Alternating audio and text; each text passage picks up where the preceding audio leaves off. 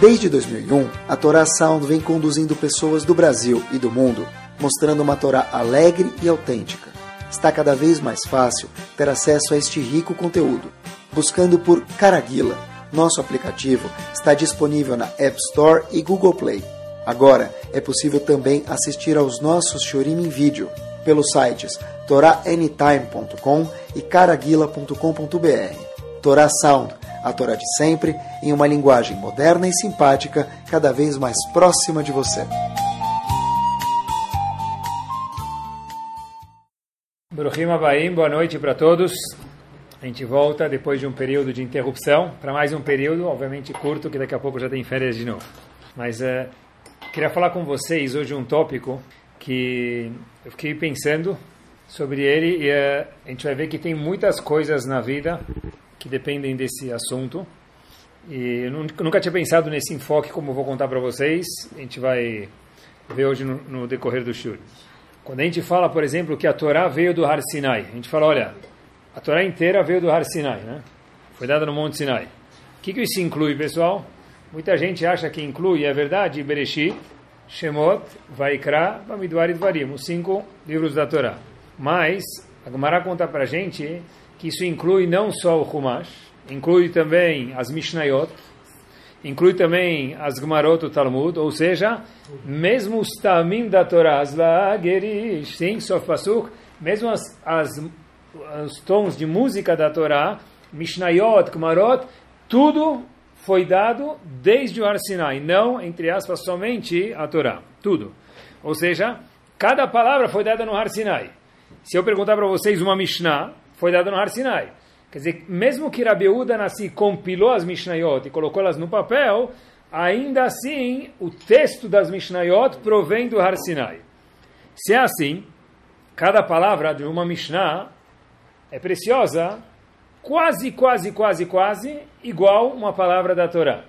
Quer dizer, as palavras da Mishnah, elas são contadas e calculadas a dedo.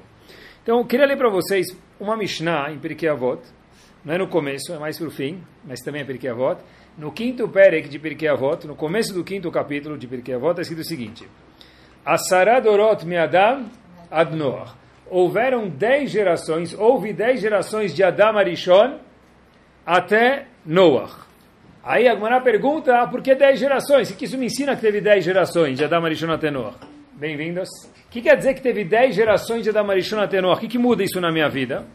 Diz a Guemará para a gente, para ensinar quanto a Kadosh Baruchu foi paciente com a nação. Por quê? Porque foi uma geração atrás da outra, incomodando Hashem, não fazendo o que Hashem pediu, e ainda assim Hashem falou, eu vou esperar para ver se esse povo toma jeito. Hashem esperou até Noar. Depois continua a próxima Mishnah dizendo, esse Perek é o Perek dos dez, tá bom? Eu costumo dizer. Porque a próxima Mishnah fala uma linguagem parecida em Pirkei Avot. Asara dorot minoach ad Avram. Não por coincidência, teve mais dez gerações de Noar até Avraham. Aí pergunta a Guemará, mas para que isso? Por que Hashem esperou dez gerações? Para falar, olha, de novo, para ver a paciência que Hashem tem com o povo. Ver se o povo vai tomar jeito. Porque depois de Noar voltaram a fazer Averot, até que Avram Avinu, ele retomou as pessoas de volta. Aí termina a Mishnah dizendo o seguinte, Ad Sheba Avram Avinu, até que no fim, por sorte, ufa, Hashem não aguentava mais, veio o líder, o salvador da pátria, Avram Avinu, depois de vinte gerações desde a criação do mundo, Vekibel Sachar Kulam. Ele recebeu o mérito de todas as pessoas daquela geração. Diz o Bartenura, uma coisa muito curiosa, o Bartenura é um dos comentaristas nas Mishnayot, ele fala para a gente o seguinte, pessoal, lá em Pirkei Avot, o seguinte, o que quer dizer que Avram Avinu recebeu a recompensa da geração, ou das gerações? Ele vai falar que Avram Avinu recebeu a recompensa de quem? Dele, não das gerações. Então diz o Bartenura o seguinte, que cada pessoa, olha que interessante, tem uma porção no Olam Habá, no mundo vindouro, e lo aleno no Gehinom, no contrário. Quando uma pessoa tem um mérito e ele atinge o jackpot, ele ganha o Olam Habá, ele ganha não só a porção dele, com a porção do vizinho dele, que deveria ter ganho e provavelmente talvez acabou perdendo. Ou seja, olha que interessante, cada pessoa tem um pedaço no Olam Habá e um pedaço no lugar desagradável, no Gehinom. Aquele que é tzadik, ele ganha a porção não só dele, com a porção do amigo dele, que deveria ir para o Olam Habá e talvez acabou não indo, acaba indo para quem ganhou. Fiquei pensando, talvez para ilustrar isso, banco imobiliário. Tem cada um que passava lá, dava uma voltinha, ou caía, paga duzentos, paga quinhentos, paga cem. É mais ou menos igual I P T U, I P V A, condomínio. Ficava pingando, né? Aluguel. Aluguel, vai, contas a pagar. Quem cai lá no início, o que, que ele faz? Limpa a banca toda, ele leva tudo que estava acumulado no tabuleiro. Então é isso que está escrito. Até que veio Avraham Avinu e Kibel não sacar o mérito dele, o mérito de toda a geração, porque até lá não tinha mais ninguém que merecia. Então já cada pessoa tem o mérito dele no Olam Habá. E no contrário, e ninguém ganhou o mérito no Olam Habá naquela geração, Avraham Avinu recebeu o mérito de todas as pessoas. Agora, pessoal, se as Mishnayot também foram dadas no Har Sinai, como a gente mencionou, então eu vou fazer uma pergunta para vocês. Cada palavra das Mishnayot é preciosa. Então, Bartenura, o, um dos comentaristas, não Bartenura, melhor dizendo, aponta o seguinte. Por que na primeira Mishnah está escrito a Sará Dorot de Noar até Avraham? E depois está escrito até que veio Avraham Avinu e que Ber Sahar Kulam. Por que sempre não menciona, quando vai falar de Avraham, deveria falar Avraham, Avraham e Avraham? Por que que na Mishnah, que é preciosa cada palavra, primeiro, dez gerações de Adam até Noar, depois dez gerações de Noar até Avraham, até que está escrito, aí veio Avram Avinu, como não é o mesmo Avram, chama ele sempre de Avram Avinu, ou sempre de Avram. Está escrito, Avram Avinu, mais para frente também, teve dez testes que Avram Avinu sobrepassou. Fala Avram sempre, ou sempre Avram Avinu. O Gaon de Vilna traz para a gente uma curiosidade, ele faz o seguinte, em Avram Avinu, pessoal, olha que interessante, quais são os testes de Avraham Avinu que a gente nem sabia, porque não está escrito em nenhum lugar quais são os testes de Avraham Avinu. O único lugar que a gente sabe que Avraham Avinu teve dez testes, diga-se de passagem, é dessa da Mishnah. Avraham Avinu, Nitnasab, Asara Nishonot, ele teve dez testes. O Gaon de Vilna fala, entre parênteses, que um dos testes de Avraham Avinu é que um dos reis, esse foi o primeiro teste dele, queria perseguir ele só por ele ser monoteísta, e Avraham Avinu ficou escondido embaixo da terra, mitachat la'aretz, yud gimel shana, treze anos no bueiro. Avraham Avinu sem luz, sem Wi-Fi, lo aleno.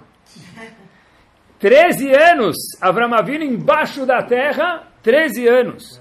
Esse foi um dos testes de Avraham Avinu. E diz o Gaon de Vilna, Shelora Hashemesh vayareach, ele nem viu o sol nem a lua, treze anos ininterruptos. Até que o rei desapareceu e ele pôde de novo brotar e voltar para a superfície do solo e começar a viver. Agora, voltando, Rav Haim of Volozhin diz, por que parte das Mishnayot falam Avraham e parte das Mishnayot falam Avraham Avinu? Manishtana, Rav Haim of Volozhin, uma coisa interessante. No começo, Avraham era pessoa física, era só Avraham. Quando ele vira Avraham Avinu, olhem a linguagem das Mishnayot, como ela é preciosa, igual do Sefer Torá, pessoal, como mencionei para vocês antes. É mais precioso. Avraham Avinu, ele vira Avraham Avinu só depois que ele passa os dez testes. Então, quando Hashem quer falar sobre Avraham Avinu, quando que ele menciona as palavras Avraham Avinu, em Pirkei Avot, quando ele já sobrepassou os dez testes. No começo, tem dez gerações de Noah até Avraham. Avraham nasceu, passaram-se dez gerações, ele não era Avraham Avinu. Quando ele vira Avraham Avinu, quando em Pirkei Avot fala, por exemplo, Asara Nishonot Nitnasa Avraham Avinu.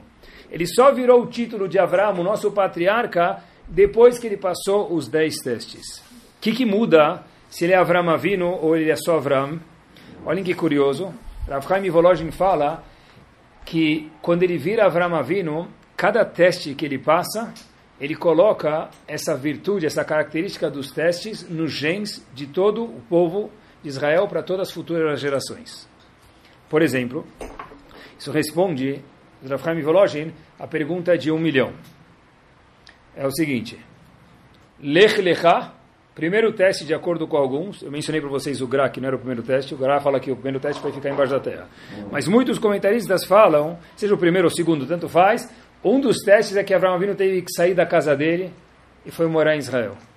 Pergunta, ele não pergunta, mas dá pra, a gente pode perguntar aqui, Rav Haim of Volozhin, quantos Zeudim saíram do Brasil, de Nova York, da China, da Austrália para ir morar em Israel. O que que Avraham Avinu tem de tão uau? Muitos Zeudim abriram mão disso em mil e setecentos, mil e oitocentos. O próprio Gaon de Vilna foi para Israel, o barco quase afundou, ele teve que voltar para depois ir, para depois voltar. Quantas pessoas fizeram uma macho Messirut Neves devoção para ir para Israel? O que que tem Avraham Avinu de tão grande? Lech Lechá, Avraham Avinu. Ah, okay, esse é um teste grande? É, mas muitas pessoas passaram por esse teste. Ou, a gente pode se questionar, Akedat Itzhak, matar o filho.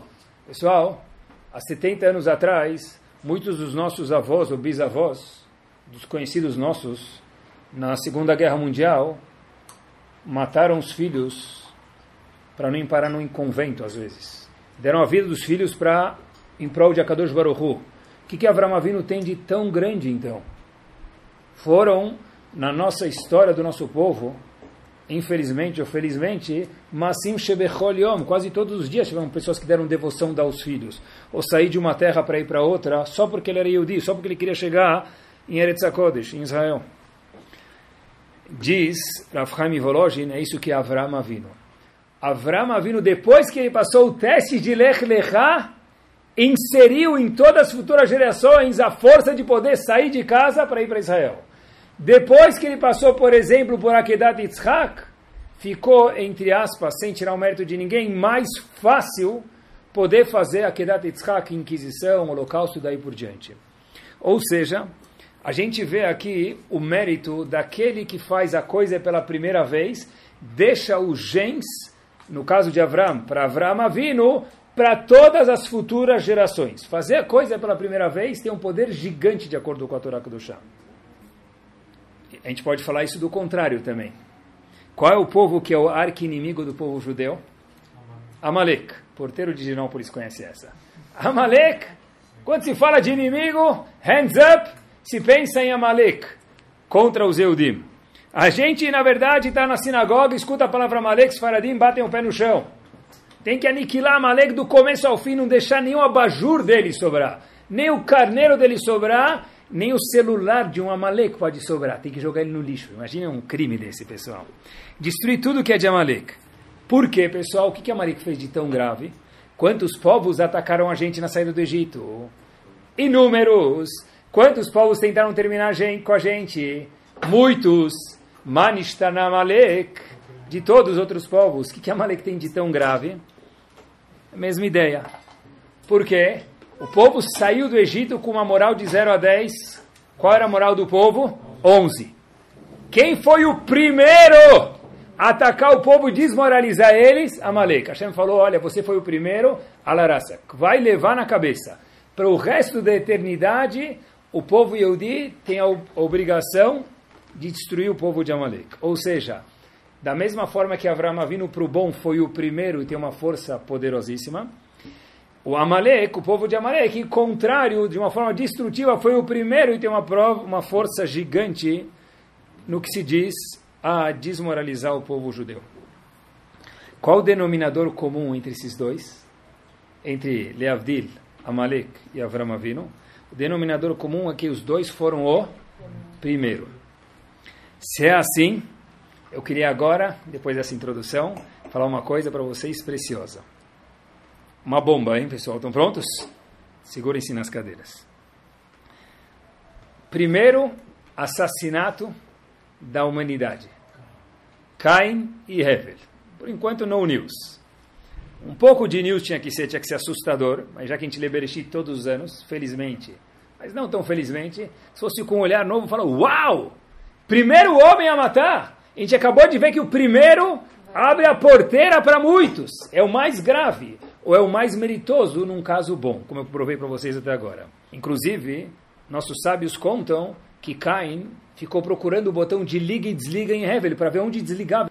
Eu quero matar ele, mas onde se desliga a boneca? Aonde aperta para a boneca desmaiar, para cessar de existir? Ele apertou o ouvido, o nariz, empurrou, chacoalhou, até que depois de muitas tentativas ele matou. Oh, mas Rabino, é fácil matar. Sim, depois que você vê as notícias, durante vinte e cinco anos, todo dia matou um, roubou outro, fica fácil. Mas ninguém nunca tinha ouvido falar na palavra matar. Caim foi o primeiro a inaugurar, cortar a fita vermelha do ato chamado assassinato. Imaginem que grave, como a gente acabou de provar que o primeiro é grave. Agora, o Midrash pergunta por que, que eles brigaram. O Midrash um pouquinho traz a discussão que eles estavam discutindo, mas eu queria ver com... O Midrash fala que ele, Cain estava com inveja de Hevel, e obviamente que a história a gente conhece que Cain trouxe uma oferenda que não foi aceita, e Hevel trouxe uma oferenda que sim foi aceita. Então Cain ficou com inveja de Hevel e procurou um jeito de matar ele. Agora, eu fiquei pensando de verdade, pessoal, tá bom, mas qual que é lá dentro a causa disso? É, é só, entre aspas, inveja? Se a gente lê a Torá, a gente vai ver que, óbvio que tinha inveja, mas tinha uma coisa atrás que motivou. Vou ler para vocês o Passuque em Bereshit, Perek Dalet Passuque. Acompanhem comigo como soa estranho. Eu só vou ler o Passuque da Torá, mais nada. Vaiomer Cain elev elachiv. Antes do assassinato, Cain foi falar com seu irmão Hevel. Cain, aquele que estava chateado porque o Corban não foi aceito, foi falar com Hevel que o Corban sim foi aceito. Vai ribiotam basade. Continua o Passuque falando, eles estavam no campo, os dois. Vai Vaiacom Cain elev elachiv, ergueu. Cain levantou e matou Hevel. O que, que está assustador pulando do Passuque? Que pergunta que está assustadora pulando aqui do, do, da, da página, pessoal? Cain falou para Hevel, seu irmão, aí os dois estavam no campo e Cain matou Hevel.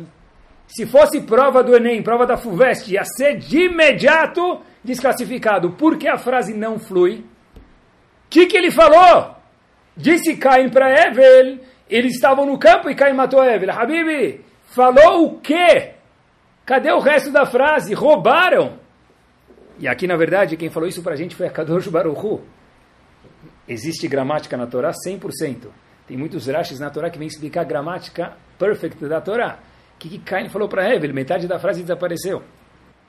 Rashi e um monte de outros comentaristas importantes pulam da cadeira para explicar o que, que Hevel falou, o que, que Cain falou para Hevel e por que a Torá não contou isso para a gente. Mas Cain explica o que, que é Cain, a Torá, o Rashi explica, melhor dizendo, o que Cain falou para Hevel, mas uma pergunta ele não explica.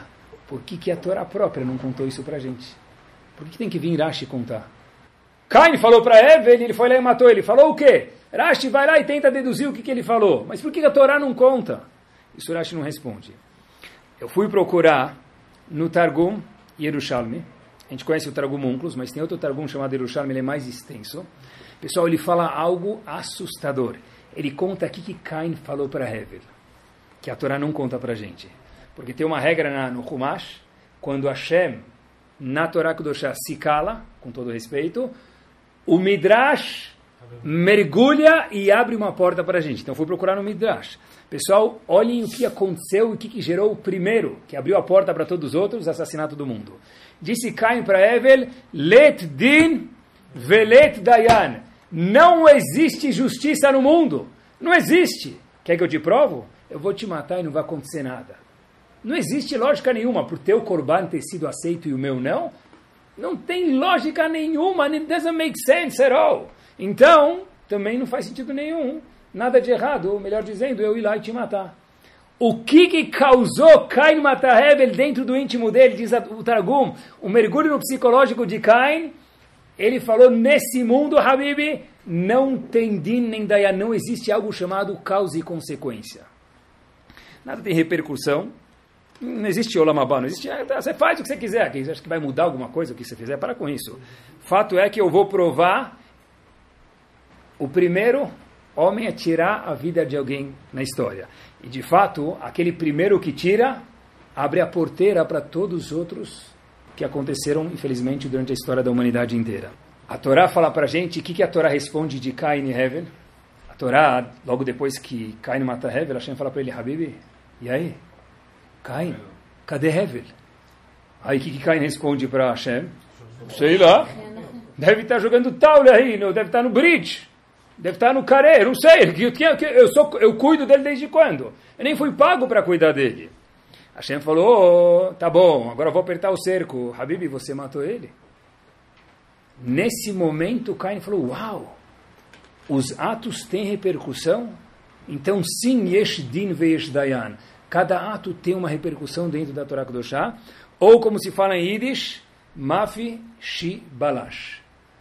não tem absolutamente nada que não tem uma causa e uma consequência, uma repercussão, vamos dizer, ou bala perdida.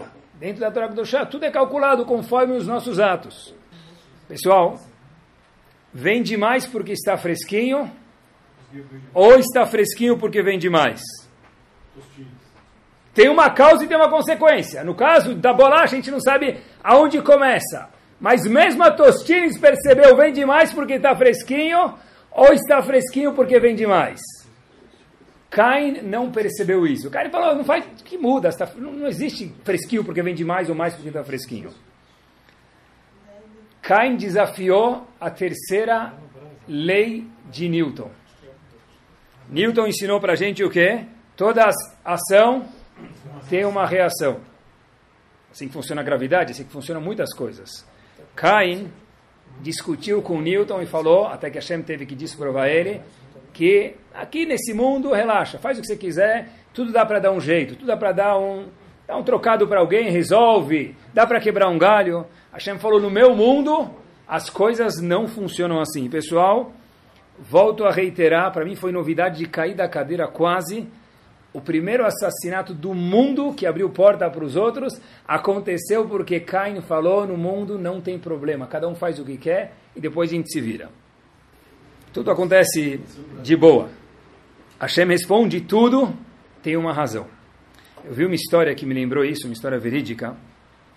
Uma senhora, mãe, vamos chamar ela de senhora, foi upgraded para a senhora, não era velha, mas uma mãe, vamos chamar ela de senhora, tanto faz, vai.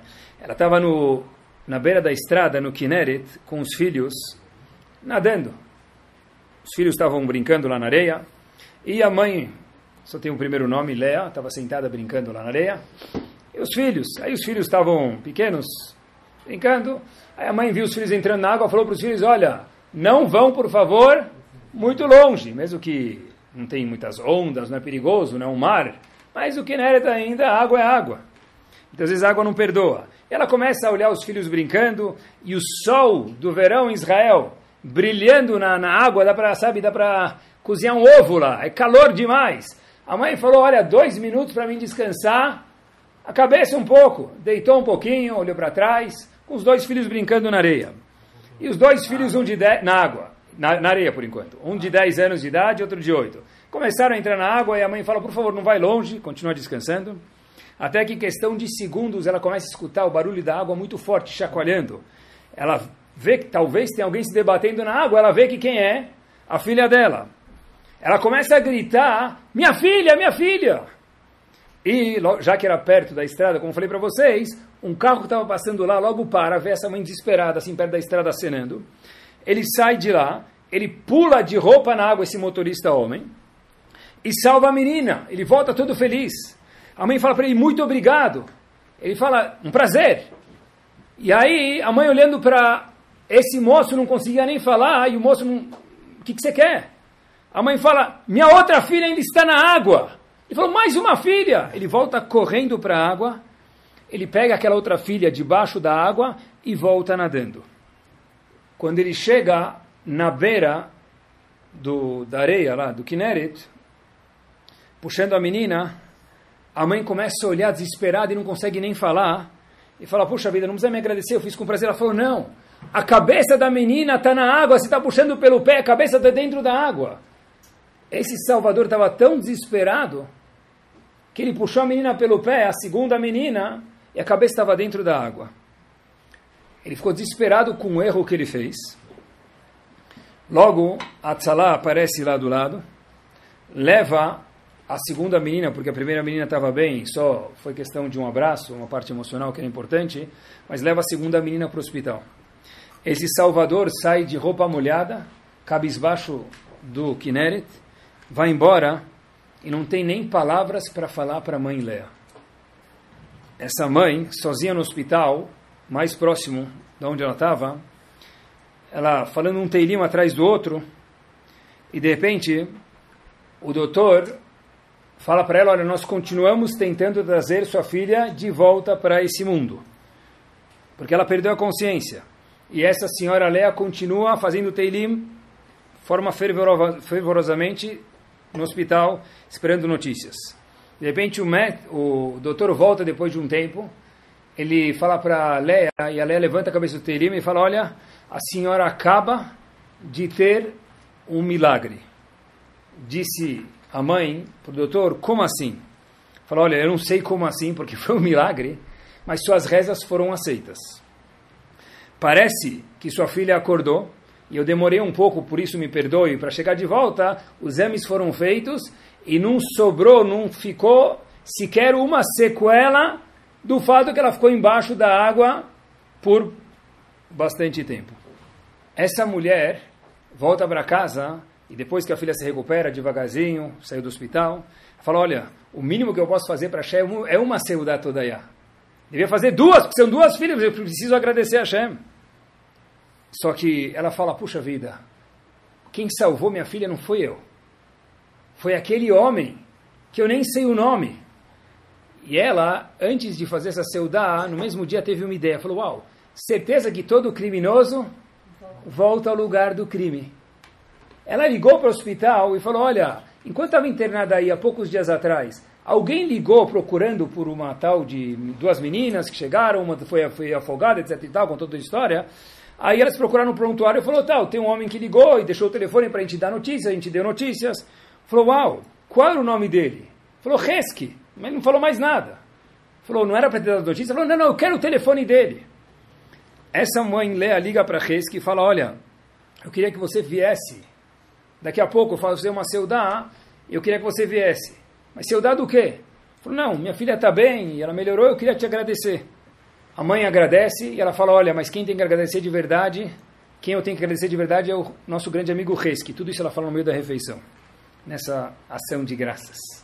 Seudá Todaiá. Resque levanta e fala o seguinte, olha, eu estava com uma vergonha que eu nem consegui falar tchau para essa mãe depois do erro da fashla que eu fiz, de ter puxado a segunda filha dela pelo pé e deixado a cabeça dela dentro da água. Mas eu queria contar minha história para vocês agora que tudo passou. Eu, Resque, nasci num kibbutz cem por cento secular, zero religião. Eu, há poucas semanas atrás, tive um problema de saúde. E o médico me falou que para que eu possa continuar vivendo de uma forma saudável, eu precisava só de uma, um remédio único. Qual remédio? Nadar frequentemente. O único remédio que ia me fazer bem é nadar frequentemente. Eu fiquei feliz em ajudar, em devastado pela bobeira que eu fiz de puxar a menina pelo pé, pelo estrago. Mas, o que, que eu fiz? Eu voltei para minha casa, tudo isso Salvador, Resque falando, e comecei a contar para minha esposa que bobeira que eu fiz. Eu voltei para a praia e não tinha mais ninguém. Eu olhei para os céus e falei, por favor, Hashem, eu nunca rezei para você. E eu de israelense que mora dentro de Israel. Eu nunca rezei, nunca conversei com você, Kadosh Baruchu. Mas eu preciso, Hashem, da sua ajuda. Eu comecei a conversar com Hashem do jeito que eu sabia, e disse tudo isso Resque no meio da Seudá, eu senti que ele, maiúsculo, estava comigo naquele momento. Eu levantei o celular, liguei para o celula- pro hospital mais próximo, e depois eu acabei descobrindo que a menina, uma das meninas que estava afogada, que eu salvei, teve a recuperação exatamente no momento que eu terminei de conversar com Hashem na beira do Kineret. Pessoal, quando eu vi essa história, eu falei, uau, que bomba. Nada é por acaso. Cain falou, Lei Din Velei Dayan. Hashem falou o quê? Talvez seja coincidência, talvez um dos nomes de Hashem seja coincidência, então. Porque ele terminou de fazer tefilá, conversar com Hashem, e eu vi completamente secular. Eu entendi que Hashem estava comigo naquele momento, eu não sei explicar, disse Resque. Eu liguei para o hospital, e o médico falou que faz um minuto a gente foi das notícias que a menina teve algum milagre, a gente não sabe como, e estamos fazendo exames e não sobrou nenhuma sequela. Inclusive, quando se fala de tefilá, é verdade. Toda causa tem uma consequência. Toda tefilá tem uma repercussão. O Zohar Kadosh fala que quando Yaakov teve um sonho, olha que explicação linda, pessoal do Zohar Kadosh. Tinha Sulam mutzav arza, veroshom agia shamayim. Yaakov, o terceiro dos patriarcas, sonhou com uma escada aqui no chão, e a cabeça da escada estava onde? No Shamaim. Diz o Zohar HaKadosh, o que, que é a escada? Olha que, olha que alusão, pessoal. Nunca tinha visto o Passuque assim. Nós somos o pé da escada. E nossos atos é o topo da escada. Cada vez que o Yehudi faz tefilá, que ele faz uma brachá, que ele se cuida de não mexer, mexer no mukse no Shabbat, não falar um lashon hará, não mexer no celular para ver uma coisa que ele não deve. Sulamutzav arsha. Meu ato está aqui na terra. Roshó, a repercussão que isso tem no Shamaim, é Magia Shamaim, está lá em cima. Cada pessoa, quando faz um ato, ou deixa de fazer um ato, o ato dele é impactante, a repercussão que tem. Exatamente o contrário de Cain e Hevel. Cain falou, Ledim Veledayan. As coisas são por acaso, deixa rolar. Deixa a vida me levar. Cain e Hevel vieram falar, babaquice isso. É o contrário. Hashem veio mostrar para Caim, você está errado, Caim. Sempre que a tefilá é feita, o pessoal... Ah, mas, poxa vida, eu já fiz tefilá para ganhar a minha calói e eu não ganhei a minha calói. Cada um tem a calói dele na vida, no momento específico da vida.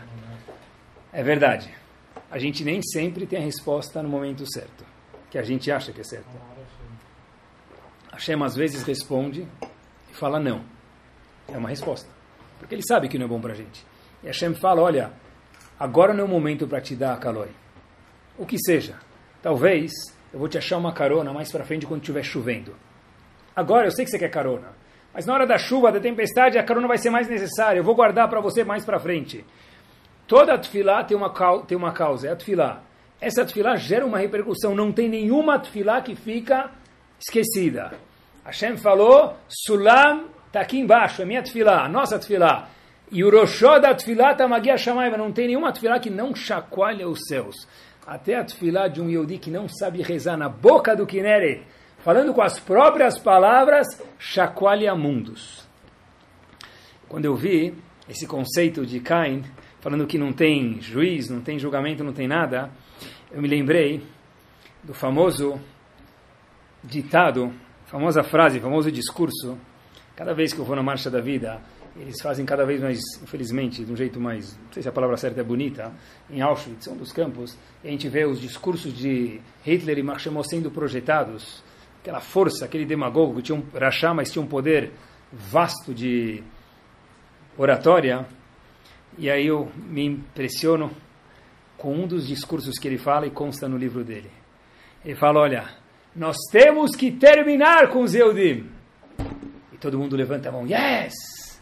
E ele fala, os Zeudim são o símbolo da consciência no mundo. É verdade. Seguiu os passos de Caim. Eu quero fazer na minha vida, eu alemão, o que eu quiser. Eu não quero ninguém que eu preciso olhar e lembrar que tem consciência, que tem Dini, que tem Dayan. Eu quero fazer o que eu quiser. Então, já que um Yehudi me lembra o conceito de causa e consequência, a terceira lei de Newton, que nada fica no vácuo, nada é por acaso, eu decidi exterminar seis milhões plus. Eu tenho medo de falar a palavra seis milhões, porque dentro de seis milhões tem muitas unidades, e cada unidade vale muito, pessoal. Mas talvez tenha que falar seis milhões. Por quê? Porque os judeus representam a consciência no mundo. E eu não consigo ver consciência. Eu sou... Hassid de Cain, que o mundo lê din velet dayan, tudo aleatório, tudo sem consequência. Isso me lembra um episódio famosíssimo na Torá. Moshe Rabbeinu, fora de Israel, e ele quer muito entrar, aeroporto Ben Gurion, não precisa nem falar mais com ninguém lá, você coloca o passaporte lá no scanner, e de repente o passaporte de Moshe Rabbeinu fica vermelho. Luzinha vermelha, não deixa eu entrar. Mas vocês não sabem quem sou eu, eu sou diplomata, eu não preciso nem passar por essa fila. Habibi, você não vai entrar, Moshe Rabbeinu. E, obviamente, por quê? Por que Moshe Rabbeinu não entrou em Israel, pessoal? De acordo com o Rashi, por que ele não entrou em Israel? Ah, bateu na pedra, isso é consequência. No shiur de hoje a gente vai aprender que toda causa tem uma consequência. O rabo da largatixa qual que é? Que ele bateu na pedra. O marionete que eu estou vendo é que ele bateu na pedra, mas qual foi a causa disso? Isso a gente não sabia. Olhem como a mesma Torá, cada vez a gente aprende uma coisa nova. É espetacular, é brilhante, é de babá. Os Zeudim estavam no deserto durante quarenta anos. Não dá para passar um dia de Yom Kippur para jejuar, a gente já se programa um mês antes. Como vai se preparar para o jejum? E mais um mês onde eu vou cortar o jejum. Como dá para ficar sem comer no deserto? Não dá. quarenta anos, impossível. O que, que eles comiam no deserto? Man. O que, que eles bebiam no deserto? Beer. Poço de Miriam. Curiosidade para todos nós. Parece que o Beer também tinha a mesma propriedade do man, que o que eu pensava, ele tinha gosto. Igual que o man, a gente sabe. Que a pessoa pensa, tem gosto, comida. O Beer, que era o líquido, a água também. Ah, mas já tinha lá... O álcool era permitido, menor que dezoito, certeza que não tinha open bar, Baruch Hashem. Mas o beer, a água, também tinha gosto de muitas coisas. Pode ser arak, pode ser, não sei. Sem álcool. Então, olha que interessante. Por que que Moshe Rabbeinu não entrou na terra de Israel? Porque ele bateu na pedra. Rashi discute com a gente. Mesmo o Rashi que fala que ele bateu na pedra, discute. Ele fala que essa não foi a causa. Rashi em Parashat Vayera fala pra gente algo espetacular. Três visitas foram visitar Avram Avinu. Todo mundo conhece, porteiro de Genópolis também conhece. Aí Avram Avinu recebe as visitas por todos os lados da tenda dele. Tfadal, Manaish, Fulmdamas, Shvi, Haká, Kekefir, Tefish, Ashkenazim. Tinha tudo. Avram Avinu fala, Vaikhapat Lechem. Deixa eu dar para vocês um pouco de pão. Porque no deserto tinha man, mas antes de Avram Avinu, quando Avram Avinu estava vivo, no deserto não tinha man, não tinha beer. Então, quem morava no deserto precisava parar no restaurante de Avraham Avinu, drive-thru. Então, Avraham Avinu trouxe pão para eles. Só que o Passuque continua dizendo, e bebida, dá calor. Yukachna me'at maim, disse Avraham Avinu, peguem um pouco de água. Diz Rashi duas palavras, al yedei shaliach, o pão foi trazido para as visitantes. Avraham Avinu próprio trouxe o pão para os visitantes. A água, ele falou para eles, por favor, vai pegar. Vê um garçom trazer, vai levantar, pegar. Ou, não foi Avraham Avinu que trouxe, pelo menos. Olhem o que o Rashi fala, pessoal, em Parashat Vayera. Ve'a Kadosh Baruchu shilem lebanav. Hashem pagou, não castigou. Porque tudo na causa e consequência. Hashem fez a repercussão para os filhos, ali deixa ali também, através de um mensageiro. Que o quê? Shenemar, vayarem Moshe teado, vayachetasela. O pão, como veio, pessoal? Man, Moshe Rabbeinu não precisou bater na, na árvore, na pedra para ganhar pão. Por que ele precisou bater? Errou, mas bater na pedra para ganhar água? Porque o pão, Avraham Avinu, lá atrás, milhares de anos atrás, que ele fez, foi pessoalmente dar. Então Hashem falou, nos quarenta anos do deserto, eu também vou dar pessoalmente pão non-stop para o povo. Já a água, Avraham Avinu deu, através de um garçom, eles tiveram que levantar. Então Hashem falou, eu também, em algum momento, não vou dar água sozinho, com um poço, o poço vai secar, e algum emissário vai ter que dar água, no caso Moshe Rabbeinu. Ou seja, olhem que impacto. Se Avraham Avinu tivesse levantado, pegar água e dar para os três visitantes, o que, que teria acontecido? Moshe. Nunca ia precisar de Moshe Rabbeinu e dar água para o povo. Moshe Rabbeinu ia ter entrado em Israel. Por que Moshe Rabbeinu não entrou em Israel? A gente vê porque ele bateu na pedra, mas deep down, lá atrás, é por quê? Porque Avraham Avinu não deu água pessoalmente. Cain falou, Let din velet dayar. A Torá falou para a gente o quê? Porque ele não deu água pessoalmente, não sei. Mas, uma coisa a gente sabe, nada passa despercebido. Talvez para ensinar para a gente essa lição. Isso é relacionado, no fase final do shiur, a tudo na vida, a ruhaniut e espiritualidade, em casa, tudo, pessoal. Eu costumo dizer que o fracasso deixa pegadas e o sucesso também. Ninguém acorda de manhã e fala, eu vou me divorciar do meu marido e da minha esposa. Ninguém. Nenhum filho acorda de manhã e fala, eu não vou mais cumprir Shabbat. Nenhuma filha acorda de manhã e fala, agora eu vou fumar drogas. Ninguém. Tudo é causa e consequência. Para mim foi um hidush isso. E eu vejo isso com meus olhos. Se eu invisto no meu casamento, se eu invisto no hinuch dos meus filhos, se eu invisto na minha espiritualidade, no shalom bayit da minha casa, no meu Shabbat, tudo. vai ter repercussão. Nada como o Cain falou. Não muda nada. Hashem disse, claro que muda. Tudo tem repercussão. Às vezes tem coisas que precisam de long term, mas tudo tem repercussão. Uma Keilá também, pessoal. Uma Keilá, ela só para de terminar, ela avisa antes. Tinha cem pessoas, tem noventa, tem oitenta, tem setenta. As pessoas estão ficando velhas, só tem quem faz Kadish. Eu não sei. Mas tudo na vida, Hashem manda avisos. Para a casa da pessoa, para o trabalho da pessoa. A pessoa vai lá e ele tem mil. E fala, agora é minha chance de fazer cem por cento ao ano no fundo. Hashem já faz o fundo chacoalhar um pouquinho às vezes. Loleno. Hashem avisa, deixa pegadas. Tudo na vida é causa e consequência. Não existe nada que surge de repente, pessoal. Só ganhar na loteria. Que eu não sei se alguém ganha. Na década, na década de oitenta, não sei se são... Eu sei a idade de vocês, então posso falar. O presidente João Figueiredo dizia, plante que João garante. Não lembram disso? Que vergonha. Plante que João garante. A Kadosh Baruchu Leavdil fala a mesma coisa. O que que nós plantarmos, a Kadosh Baruchu Bezrat Hashem, que seja para o bom, vai garantir. Nada surge do vácuo. Em Hinur também é assim, educação é assim. Pessoal, eu vi um, não um Dvar Torá, é um Vort, não dá para falar de Dvar Torá sobre isso, que é uma bomba, é uma bomba, de verdade. O melhor Dvar Torá do mundo sobre esse assunto, não existe outro, eu escutei faz alguns anos e não saiu da minha cabeça. Quantos jejuns nós temos, fora Yom Kippur, Tzom Gedalia, Asara B T V, dezessete de Tammuz e nove de Av, tá certo? Tem quatro jejuns, fora Yom Kippur. Todos eles... Ah, Tanit Esther é separado. Tanit Esther não tem a mesma razão, já vou chegar. Esses quatro jejuns, esses quatro jejuns, boa, Tzom Gedalia, dez de Tevet, dezessete de Tammuz e nove de Av, tem um denominador comum, que a gente fica sem comer e beber, tá certo, mas não é isso que eu quis dizer. Todos estão ligados com a destruição do Beit HaMikdash, tá certo? Uma vez, Rav Moshe Feinstein fez a seguinte pergunta, Habibi, o nosso mundo é cada vez mais prático, então faz um jejum só, por que fazer quatro, cinco jejuns? Faz só nove de Av. Eu tenho certeza que todo mundo aqui ia concordar. Eu não faz nenhum Bezat Hashem, mas faz só nove de Av, por que precisa fazer quatro jejuns? Disse Rav Moshe Feinstein, sabe por que tem quatro jejuns?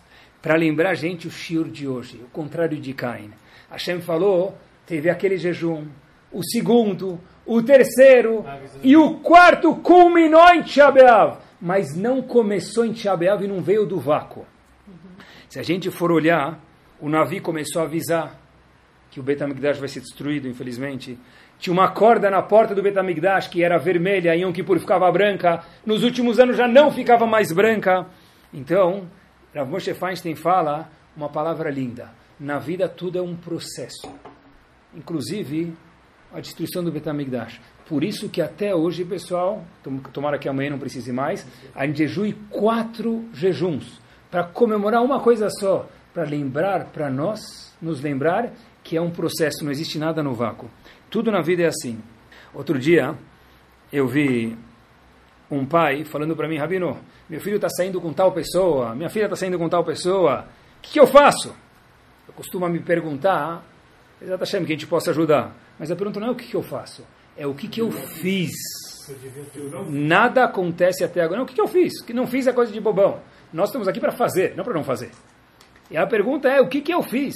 Ah, mas hoje minha filha, hoje meu filho. Habibi, é um processo. Aqui tem Din e tem Dayan. No mundo tem uma causa e tem uma consequência. Onde o cara estudou? Ah, ele estudou no A B C. Fez faculdade quatro anos no A B C. O que, que vai sair dele? C D E vai sair dele. A B C, D E F. O que, que vai sair dele? Um alfabeto, um besouro vai sair. Deixa um Yehudi abandonado lá. Não, mas ele precisa, ele precisa de um diploma. É, por querer. Ele precisa de um diploma. Ele precisa de um diploma. Razito, abandonado, longe da família, sozinho. Dormindo no, no dorm lá, sozinho. O que, que você quer com vinte e cinco anos que ele faça? Só, só a varinha mágica dá para fazer isso. Quem tem a varinha mágica? Tudo é causa e consequência. Eu fico pensando comigo mesmo, quantas vezes a gente já bateu papo, conversou, tranquilex, sem bronca, com os nossos filhos sobre assuntos da adolescência. O corpo do homem muda, o corpo da menina muda, talvez o pai com...